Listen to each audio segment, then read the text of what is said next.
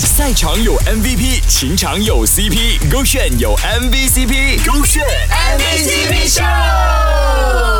勾选 MVCp 秀，Hello，你好，我是 Kristen 温阳。你小时候呢有没有发生过一些意外或者事情呢，让你呢长大之后呢也有阴影这样子的？这位今天的 MVCp 呢，他就来分享了，讲说因为他的这个阴影呢，他没有办法完成生活上的某些事情，而男友呢给他的浪漫呢，就是帮他去克服还有完成这些事情啦。如果讲到很甜的话，我会想到我一个朋友，他是因为他刚入职一个新公司，是做瑜伽老师的，然后因为他之前有发生过车祸，所以他就对驾车是有阴影了，然后刚好。她刚入职过，就抽到的是早班，就是五点半早上。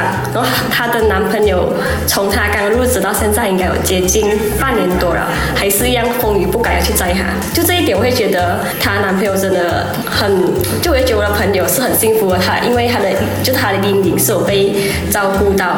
每个人内心呢，一定会有一些害怕的东西，会有一些阴影的，就内心那个黑暗的角落吧。我觉得，但总有一个人呢，会出来把这个黑暗的角落呢涂成彩色的，并且永远的好好呵护他，就像这位男友一样，知道他不能开车呢，就天天载他上下班。而我觉得这种互补呢，正是所有情侣呢都应该学习的。希望你的另一半也可以这样子对你哦。因为他的朋友呢发生过一些意外，对车子有阴影，不敢开车，而男友呢就二话不说，天天风雨不改的载他上下班。谁可以告诉我这样的男？男友要哪里找啊？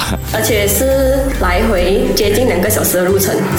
因为我朋友住格崩，然后他工作的地方在威罗基地。